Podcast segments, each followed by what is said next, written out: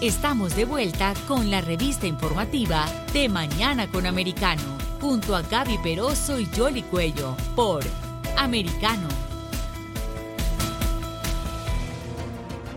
Continuamos con más informaciones aquí de mañana con Americano y ahora nos vamos a adentrar en la actualidad eh, del conflicto en Ucrania y cómo esto impacta a Latinoamérica. También esa relación tan peligrosa que existe entre Rusia y China, que si bien no se mete directamente en la guerra, eh, sigue comprando energía a Rusia y esto obviamente hace poner más dinero en el bolsillo de Vladimir Putin. Para ello hemos invitado a Dan Kukauka, licenciado en Relaciones Internacionales y analista, además consultor internacional y asesor en estudios internacionales en el Instituto de Estudios Estratégicos de Seguridad en Argentina. Muchísimas gracias eh, por acompañarnos y quería en principio su análisis de en qué lugar nos encontramos con respecto a esta invasión de, de Rusia a Ucrania.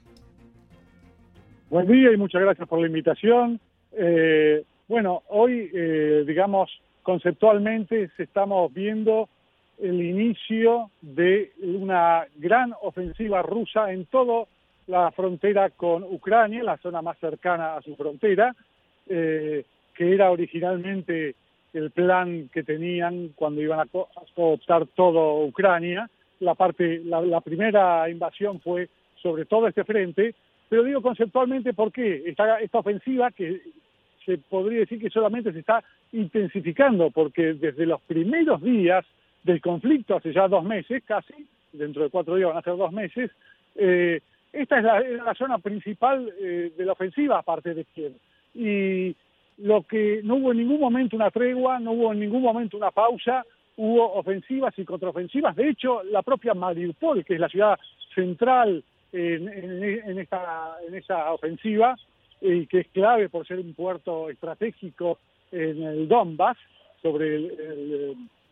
sobre el mar, eh, desde los primeros días de la guerra también estaba sitiado y también decían está a punto de caer como en el día de hoy. Y de hecho, todo indica que está a punto de caer porque está totalmente eh, cooptada la ciudad, pero hay un sector que resiste y conocemos las historias en los libros de historias, casi, casi una ciudad vecina ahí, que era Stalingrado, donde parecía que habían, los habían derrotado a todos y finalmente eh, no resultó así. Eh, teniendo en cuenta las derrotas estratégicas y tácticas que ha sufrido Rusia en, su intento de tomar Kiev, eh, donde hubo una serie de maniobras militares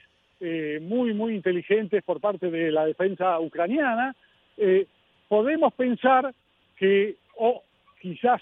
eh, tener la esperanza de que algo así suceda también en Mariupol. El hecho es que hay una ofensiva muy intensa, como si fuera poco, los rusos han aumentado la presencia de tropas y artillerías y bombardeos aéreos en un porcentaje importante y lo que estamos viendo es ese, ese conflicto que aumenta de intensidad. Sí es bueno saber que si bien ha habido pequeños avances rusos en, estos, en estas horas, eh, con esta ofensiva, también ha habido contraofensivas ucranianas exitosas en, un par de, batallas este, localizadas, con lo cual indica, y no hay por qué pensar que puede ser de otra forma, que se podría, uno podría tener la esperanza de que lo que vimos en Kiev, donde fueron derrotadas las fuerzas rusas y solamente cubrieron su, su retirada con, un cambio de estrategia, eh, ocurra de vuelta casi un milagro, diría yo, eh, de resistencia en, esta ofensiva. Claro, pero como un poquito la situación en estas horas. Como mencionaba el propio enviado especial del Papa, en la guerra nadie gana, ¿no? Y los que salen perdiendo al final son todos aquellos que terminan desplazados y tienen eh, sus seres queridos muertos eh, y la destrucción total. Señor Cocawa, nos gustaría también hacer como un análisis del papel de América Latina y el impacto de América Latina en todo esto, porque en este mundo globalizado, aunque los países no se quieran meter, tienen que tomar partida. Y eso lo hemos estado viendo cuando se ha sometido a una votación en, eh, las Naciones Unidas y allí eh, se puede ver eh, algunos países latinoamericanos. ¿Usted nos puede hacer un recorrido a través de esto y qué buscan cada uno de ellos ah, con esa posición? Sí, por supuesto, exacto. La, la votación a que hace referencia a las Naciones Unidas fue muy ampliamente aprobada, pero con las excepciones, no nada honrosas, de Cuba, eh, Venezuela, Nicaragua eh, y la abstención, la abstención de México, nada menos. O sea, eh, esos países apoyaron a Rusia y básicamente son los países que están apoyando a Rusia en la región, que básicamente está alineada no diría con Ucrania, sino contra la invasión criminal, la ruptura del orden internacional y de las leyes internacionales al invadir un país soberano. Eh, del resto de Latinoamérica, con sus matices. La Argentina también ha tenido sus matices, ha tratado de mantener algún tipo de neutralidad, eh, con cierta simpatía hacia Rusia, pero eh, finalmente está eh, básicamente alineándose con la posición global, que incluye, como digo, no solamente a los que están con Ucrania, sino a, todo el planeta que no es ideológico y que están contra el, el crimen este internacional que se está cometiendo. vemos que hasta ahora la discusión en Latinoamérica era muy geopolítica, quizá hasta un poco ideológica, o muy ideológica, aunque eso es difícil de justificar porque ya no está el comunismo en, Rusia, este, hay un fascismo de derecha religioso y nacionalista, pero bueno, de alguna forma se lo justifican ideológicamente, y ahora se pone en otro plano, porque hasta ahora era este tipo la discusión de los alineamientos con intereses geopolíticos, armas, etcétera. Pero luego de que Rusia no solo cometiera un crimen de agresión internacional, como acabamos de mencionar, eh, hacia Ucrania invadiéndola, sino que comenzaron a aparecer crímenes de guerra en uno y otro lugar, Bucha es el ejemplo que más ha sonado últimamente, y la masificación de estos crímenes de guerra que lo convierten en un crimen contra la humanidad, que son distintas categorías de crímenes, ¿no? Crimen de agresión, están catalogadas internacionales, crímenes de guerra y crímenes contra la humanidad o crímenes de lesa humanidad cuando son masificados, cuando son eh, generalizados, y este es el caso. Y entonces estos crímenes ponen la situación mucho más difícil para los países que quieren alinearse con Rusia. Es parecido a lo que pasó en la Segunda Guerra Mundial. Eh, ya ya eh, alinearse con, con el eje, con Hitler, etcétera, tenía un, un, un costo moral altísimo. Claro, pero pero pero aquí hay un personaje que también está jugando un papel y es el que está tras ah, bambalinas, que es China, que poco a poco se ha ido apoderando de la América Latina. Si bien es cierto que desde el punto de vista moral de pronto está eh, podría ser condenable, todos estos países están como que eh, eh, esperando a ver qué es lo que va a decir o hacer China para ellos también a, alinearse, porque se está hablando mucho y hemos estado hablando con muchos expertos que hablan de que viene un reordenamiento económico, ¿no? Exactamente. China eh, ha jugado un papel bastante oscuro porque si bien no lo ha apoyado abiertamente a Rusia, eh, sí lo ha eh, sostenido en forma, en forma clara, diciendo que no se trataba de una agresión, que no se trataba de, un crimen de lesa humanidad, que, que había unas razones geopolíticas, o sea, de alguna manera apoyando la situación de Rusia sin, sin apoyarlo abiertamente. Eh, claramente lo que está ocurriendo es que China está aprovechando geopolíticamente esta situación. Mientras hablamos hay maniobras militares chinas que se repiten todos los años alrededor de Taiwán y China acaba de firmar un pacto con las Islas Solomón para tener una base militar allí, con lo cual China está aprovechando este momento para aumentar su presencia geopolítica y va a ser el gran ganador probablemente geopolítico ante, ante la situación donde Rusia está siendo claramente derrotada, aunque gane un poco en, el campo de batalla. Sí, eh, ahora tomando en cuenta esto, eh, Rusia entonces va de alguna manera a depender directamente eh, de China. Por ejemplo, veíamos por un lado en México que en plena invasión se pactó el grupo de amistad con Rusia. Eh, obviamente relacionados al presidente López Obrador y varios empresarios que de alguna manera están como a la espera de lo que pueda suceder, pero siempre dependiendo de China, porque al final Rusia no ha tenido ese poderío económico para apoyar a Latinoamérica, pero China lo ha tenido. E incluso está esta famosa ruta de la seda, en donde Argentina jugaría un papel primordial de alguna manera China, si le da la mano a Rusia, de alguna manera esas sanciones morales no podrían ser así, porque al final lo que manda es el dinero. ¿Cómo, cómo ve eh, lo que podrían ser los próximos años en estas relaciones? Bueno, eh, China sin duda salió, va a salir beneficiada con su crecimiento económico.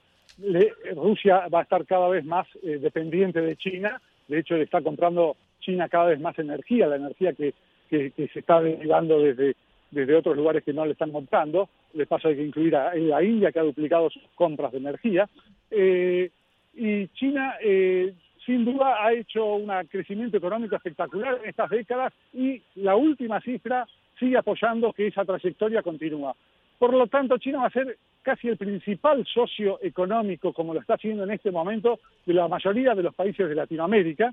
Eh, y la, iniciativa de la ruta y la seda, si bien es,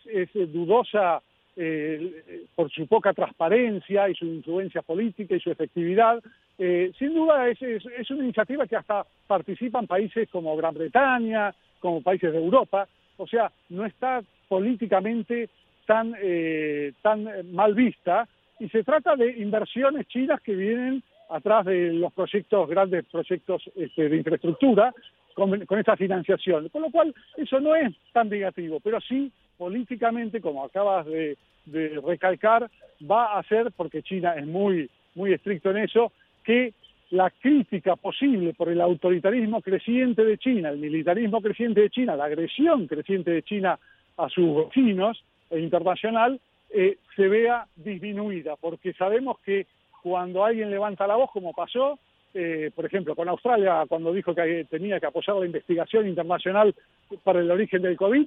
inmediatamente China tomó represalias económicas y muy fuertes, cortando las compras de carbón y, de mineral eh, de hierro a Australia, que era su principal proveedor. O sea, China demuestra que la dependencia económica tiene un costo político que los países tienen que estar dispuestos a someterse. Y eso va a ser eh, un, un gran dilema de aquí en adelante porque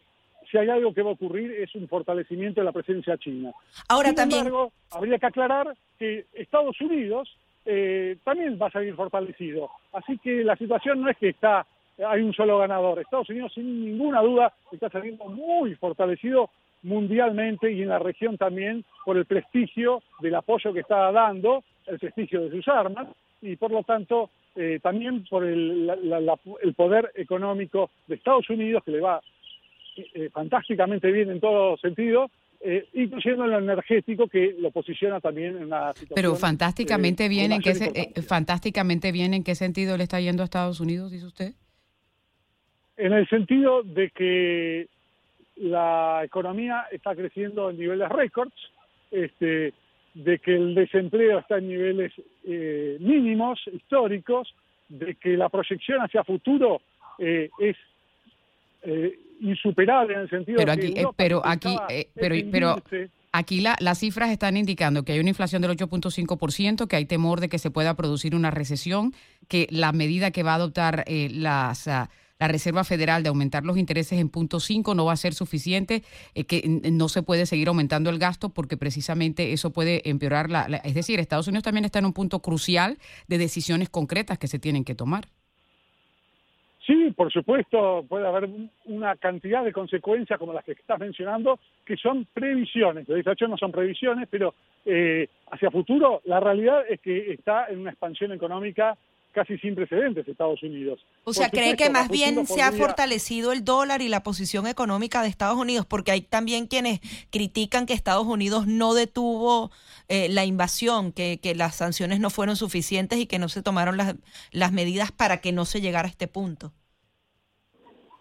Eh, sí, exactamente. Bueno, eso son dos, dos críticas. Una de las críticas es que hasta el día de hoy Estados Unidos no ha tomado las sanciones que prometió tomar el, presidente Biden, que dijo que era sacarlo a, Rusia del sistema internacional, excluirlo del SWIFT, del sistema de pagos internacionales. No lo ha hecho, lo ha hecho eh, en los titulares de los diarios, pero dejó el 20% de los bancos rusos adentro del SWIFT y por supuesto las exportaciones de energía rusa están eh, mucho mejores que, que, hace dos años, están en el doble del nivel de, de exportaciones eh, durante la guerra. Eh, o sea que Estados Unidos no ha sido lo suficientemente fuerte, esto es un hecho, ni siquiera bajo sus propios estándares de que prometió hacerlo. Pero eh, hay que ver el vaso también medio lleno, donde las sanciones han sido sin precedentes, sin duda, y están afectando a la economía rusa.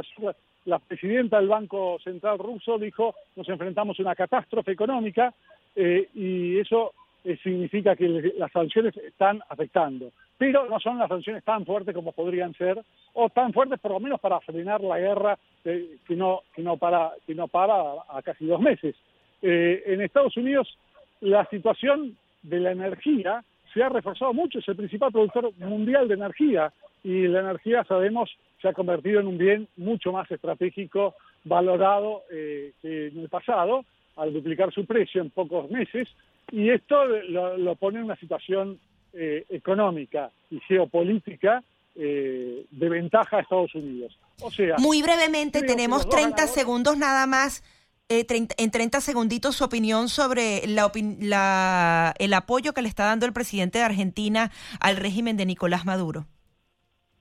Bueno, básicamente es una,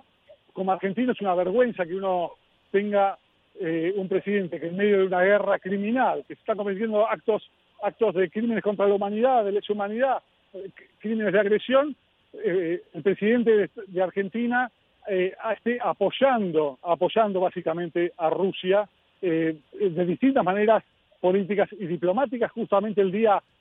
dos días antes de la invasión, estuvo el presidente Fernández en Moscú y diciendo que quería hacer de Argentina, él ofrecía hacer la puerta de entrada de la influencia de Rusia en Latinoamérica, o sea, una política muy alineada con Rusia que no responde al, arco político, no hay consenso nacional para nada, más bien es lo contrario, está bastante aislado en ese sentido, y es una política oscilante en lo diplomático, pero básicamente en el fondo está apoyando a Rusia y eso no es eh, aceptable para muchas de las fuerzas políticas que son mayoría en este momento en el Parlamento en la Argentina. Así que es una postura transitoria de un presidente transitorio que está muy mal visto, con una muy baja aceptación eh, política,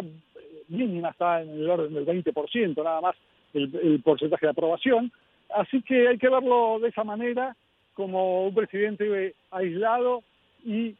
haciendo maniobras políticas por su situación interna de sectores extremistas que tiene dentro de su coalición, eh, tratando de mostrar simpatía hacia Rusia, pero no tiene mayores consecuencias que eso. Muchísimas gracias por su participación. No, muchas gracias por la invitación, un gusto. ¿eh? Era Dan Kukauka, licenciado en Relaciones Internacionales y también asesor en estudios internacionales del Instituto de Estudios Estratégicos de Seguridad en Argentina.